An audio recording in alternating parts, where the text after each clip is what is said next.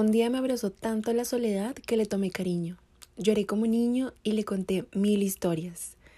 Charlamos por largas horas como dos grandes amigos. Después nos despedimos y cada quien siguió por su camino. Sin embargo, nos vemos de vez en cuando y me alegra su visita. Ella sigue siendo la misma, siempre sabia, siempre honesta, siempre lista. Este poema lo saqué de un libro que aún no he leído. Lo tengo en mi carrito de Amazon listo para la compra. Pero es que como me conozco Mosco, sé muy bien que justo cuando ya haya comprado el libro, voy a recordar que necesitaba comprar otras cosas. Entonces, mejor lo dejo ahí un ratico, trabajando en mi ansiedad, porque últimamente le he cogido mucho amor a los libros. Yo antes no era así, pero ahorita cada que encuentro uno alineado a mí, uno que me gusta, que me llama mucho la atención, me, me emociona tenerlo en mis manos lo más rápido posible. No sé, como cuando éramos niños y esperábamos con ansias un regalo por mucho tiempo lo soñábamos y cuando por fin nos lo daban era como la sensación más bonita del mundo. Bueno, así, así me pasa con estos libros. Pero bueno, lo que sí no podía esperar era este episodio. Cuando estaba haciendo la investigación de vida sobre este tema, me apareció ese apartado. Por si te interesa, el libro se llama Valentía de Kelvin Torres. Y por lo que pude ver, tiene varios escritos muy lindos, todos relacionados sobre la vida misma. Y pues este me encantó, porque justamente resume lo que te vengo a contar el día de hoy sobre la soledad. Hola, hola, soy Jenny y esto es Viajando en Turbulencia, un espacio inspirado en los altos y bajos que el viaje de la vida trae consigo mismo, porque para mí es eso la vida. Un viaje en el que cada uno de nosotros tomamos la decisión de disfrutarlo o de sufrirlo. Este podcast es para ti si después de un largo día, una semana de solo fallos, un mes o quizás un año donde sientes que te estancas y no avanzas como quieres, lo único que deseas oír es un, hey, lo estás haciendo bien, no te des tan duro. Definitivamente este espacio es para ti. Así que coge tu equipaje más ligero y emprendamos este viaje. Bienvenido a bordo.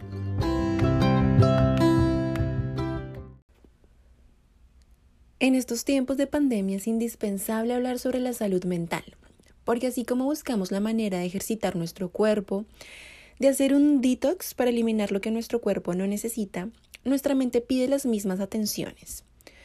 ¿Por qué será que se nos dificulta tanto buscar una ayuda profesional en estos temas? Recuerdo que unos familiares míos, ya adultos de hecho, solían decir que los psicólogos están más locos que quienes van a buscar su ayuda.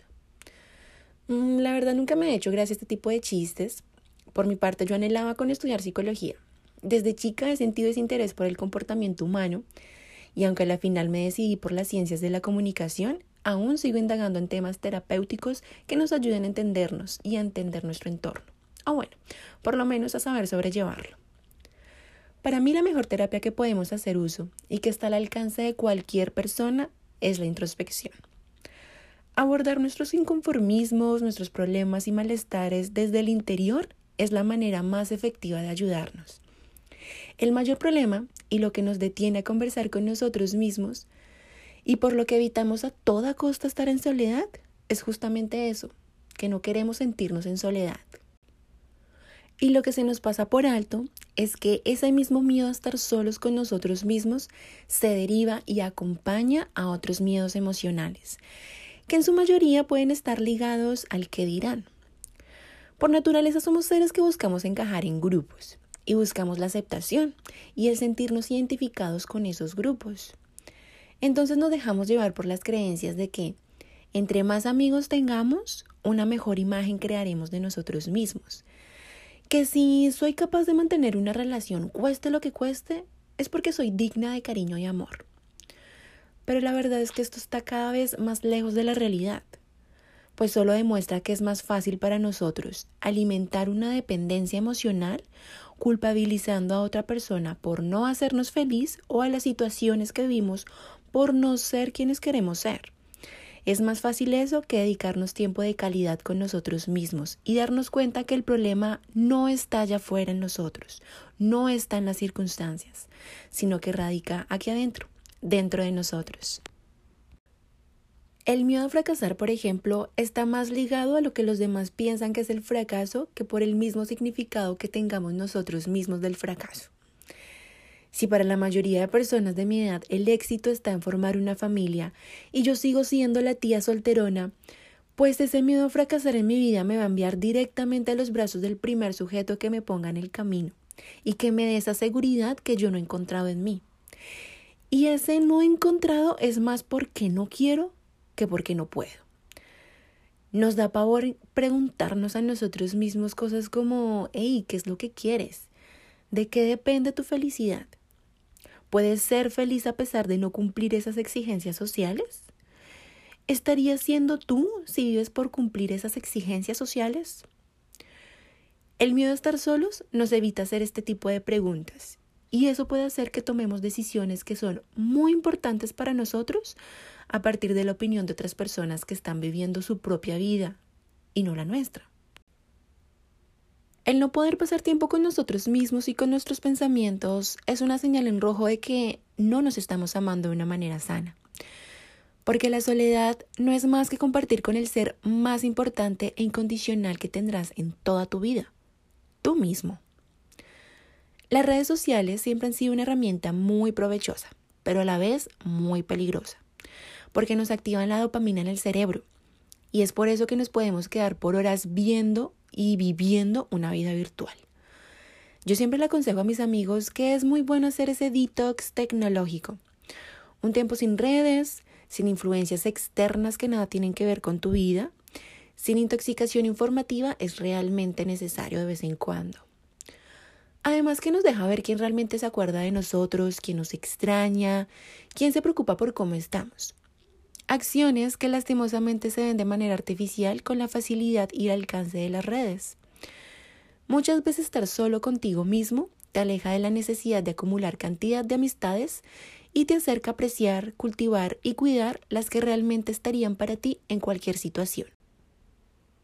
La primera vez que cerré mi Facebook de manera intencional fue hace un poco más de seis años, cuando acababa de terminar una relación poco sana. Duré como tres meses sin abrirlo, porque aunque a veces nos neguemos a aceptar, la verdad es que nos atormenta ver que quien no nos quiso en algún momento le está yendo de maravilla. Y así no sea verdad, eso es lo que las redes se encargan de mostrarnos. Muchos dirán que es una tontería cerrar las redes sociales y que quien lo hace es por falta de atención pero lo dicen porque no saben lo beneficioso que es. Gracias a que mi ego actúa con orgullo y que no me deja quedarme donde no me quieren, es que yo no he experimentado lo que es vivir en una relación por dependencia emocional. Sin embargo, sí he tenido muchos espejos tanto en mi familia como en mis amistades a lo largo de la vida. Esos espejos me han servido como ejemplos para no seguir sus actos. Y aunque yo sé que no todos actuamos de la misma manera, también sé y estoy completamente segura que todos somos capaces de buscar nuestro propio bienestar. Y por eso yo tomé esa decisión, para no atormentarme ni llenarme de malas vibras, sino simplemente darme el tiempo de sanar. Y fue justo ahí que descubrí lo maravilloso que es cuando acudes a la soledad de manera voluntaria, con el fin de alejarnos de aquello que nos lastima, dejando a un lado las acciones que alimentan nuestro ego de manera negativa y poniendo atención a lo que sí nos nutre. Tanto así que cuando volví a abrir Facebook me encontraba en Cartagena, disfrutando de la brisa, playa, mar y de una hermosa amistad, que son esas amistades las que en tus malos momentos te ayudan a darte cuenta de lo valioso que eres. Y son esas mismas amistades que no te hacen sentir solo aun estando acompañado. Y bueno, ahora te preguntarás cómo poder identificar cómo actúa tu ego. Bueno, justamente buscando estar en soledad para conocerte a ti mismo. Como bien puedes saber, y si no lo sabes, pues te digo, nuestro ego actúa desde un instinto de supervivencia. Si te sientes en peligro o vulnerable, tu ego actúa por ti sin darle espacio al racionamiento. Por eso es muy importante identificar cómo actúa, para escucharlo y usarlo de la mejor manera. Una manera más inteligente. En mi caso, mi ego me dijo, tú no tienes por qué estar rogando que te quieran. A ver, no en esas palabras, obviamente, sino que yo le di ese significado a la manera como mi ego me hizo actuar. Cada vez que me siento vulnerable, él me hace actuar de esa manera, alejarme de esas relaciones que no me nutren y que no me demuestran afecto. Esas son las conclusiones a las que podemos llegar dejando a un lado la opinión de los demás y activando nuestra conciencia estando en soledad. Bien lo dijo Buda, somos energía, somos información, vibramos y de esa misma manera resonamos. Ni tus peores enemigos te pueden hacer tanto daño como tus propios pensamientos. ¿Podrías tú en este momento identificar qué tipo de pensamientos tienes? ¿O te da miedo confirmar que la respuesta es que son poco nutritivos y que te lastima más el estar solo que el estar mal acompañado? Querida Soledad, no te he sabido valorar. Me inspira hablarte de los beneficios de estar solo y de cómo le podemos hacer un buen uso para no caer en una depresión, por no sentir que no le importamos a nadie o que no somos dignos de amor. En primer lugar, nos ayuda a reconciliarnos con nosotros mismos, a estabilizarnos, nos ayuda a trabajar nuestra autoestima, nos hace fuertes, nos genera más autoconocimiento, nos da nuevos aires para diseñar nuevos hábitos. Hábitos saludables, no hábitos que nos hacen vivir en esa dependencia emocional, ya sea a relaciones, a la comida, a las adicciones, etc. Piensa ahorita en ese hábito poco constructivo al que acudes para evitar estar solo o sola con tus pensamientos. No sé, quizás el llamar a alguien que te lastimó en algún momento, porque el hecho de que logres llamar su atención, eso te tranquiliza. O pasar horas viendo series y televisión, no sé, salir de rumba y perder el control de tus acciones. Tú mismo sabrás a qué actividades te acoges y qué tiempo después de hacer eso te sientes culpable, inseguro, cobarde o te enojas. Y te entiendo muy bien porque yo una que otra vez termino pecando en esa misma situación. Pero cada vez me vuelvo más ágil y logro salir de ahí. Así que sí, tú también puedes. Solo hay que encontrar la manera más adecuada con la que podamos controlar ese miedo a la soledad, con las que podemos aprender a identificarlo y comprenderlo. Es súper esencial hacerlo para poder tomar decisiones de un modo más libre y responsable. Por eso aquí te voy con un super tip que a mí me ha servido para hacer buen uso de mi soledad. A ver, ¿qué es lo primero que uno piensa cuando se siente solo? Como que uno empieza a pensar las peores cosas, ¿verdad? Que soy un bueno para nada, nada me sale bien, nadie me quiere, en fin, pura negatividad. Lo primero que hay que hacer es neutralizar esos pensamientos. Yo tengo una cancioncita que me hace recordar buenos momentos de mi infancia y la utilizo para distraer mi mente. Te lo cuento porque quizá te inspira a encontrar tu propia estrategia, ¿por qué no? Y puedas neutralizar esos malos pensamientos que llegan a tu cabeza. La cancioncita dice así. Nadie me quiere, todos me odian, mejor me como un gusanito. Le quito la cabeza, le saco lo de adentro y ¡chup! ¡Qué rico gusanito! Es una ridiculez, yo sé, pero la verdad es que me hace reír mucho y me hace pensar en otras cosas, como en esas amistades de cuarto o quinto año de primaria, que son amistades puras, de niños, donde no hay maldad, no hay envidia. Y bueno, luego de eso me lleva a pensar, no sé, en las risas, en las anécdotas y ¡pum! Por arte de magia, los pensamientos negativos se van. Ahí, justo ahí, es cuando hay que aprovechar en decirnos cosas que nos hagan sentir valientes y poderosos. Y ya después de que tu mente se distraiga, tu trabajo es encaminarla a cosas positivas. Por ejemplo, ten a la mano una libreta con afirmaciones tuyas que hayas obtenido de experiencias pasadas estando en soledad. Las malas experiencias son las que más rápido recordamos, así que qué mejor estrategia que tener presente las buenas. Haz un listado de aquellas reflexiones a las que llegaste estando en soledad. Quizás te diste cuenta que el cigarrillo te está haciendo mucho daño y por eso hoy en día estás trabajando fuertemente en bajar su consumo.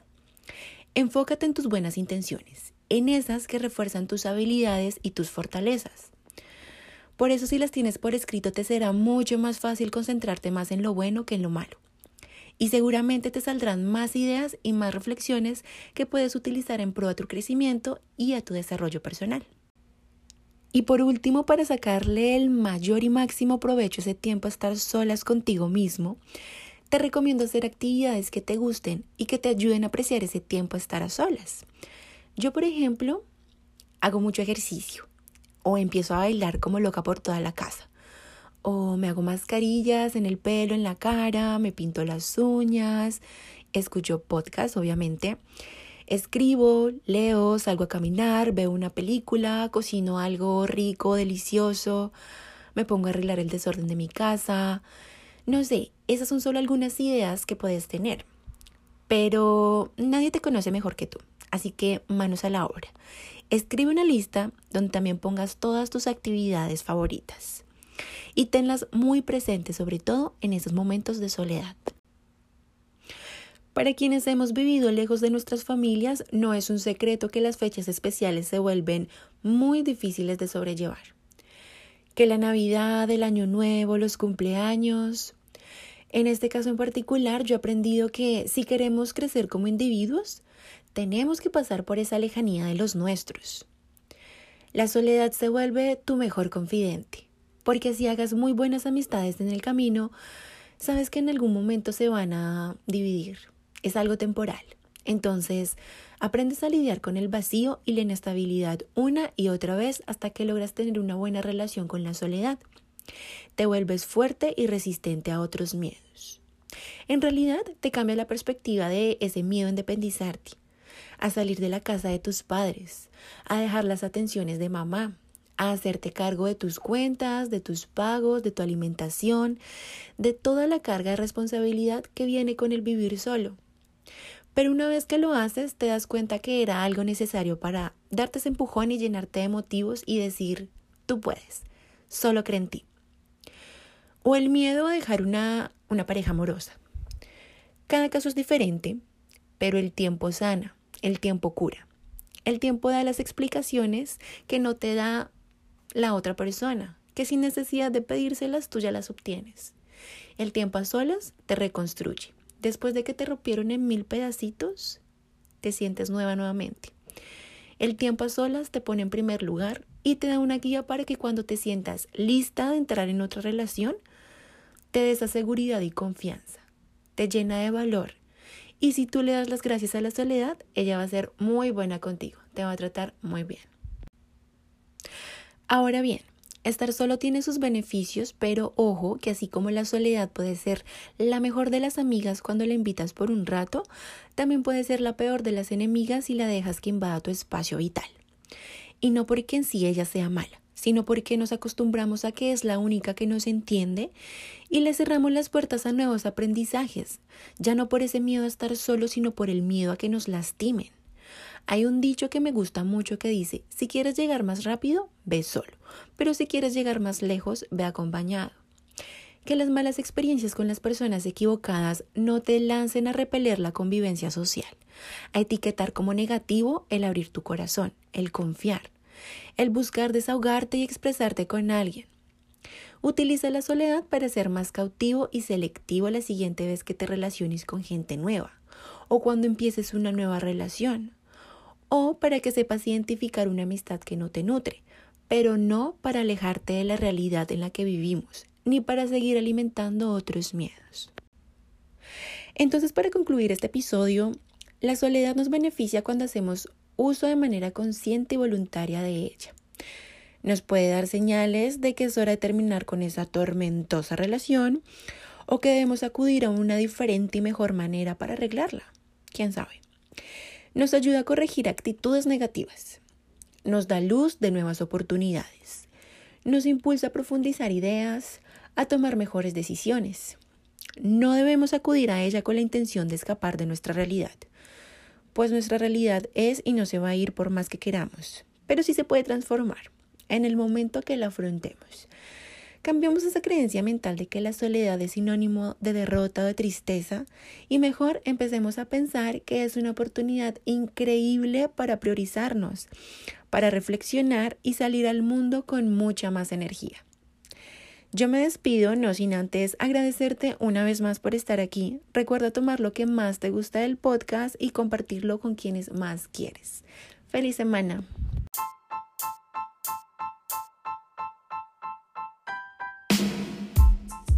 Si quieres seguir a bordo con el contenido que tiene este podcast preparado para ti, síguenos en su cuenta de Instagram como arroba viajando en turbulencia. Y no olvides dejar tus comentarios y compartirlo con todas las personas que más quieres. Espero un nuevo episodio todos los martes. Adiós.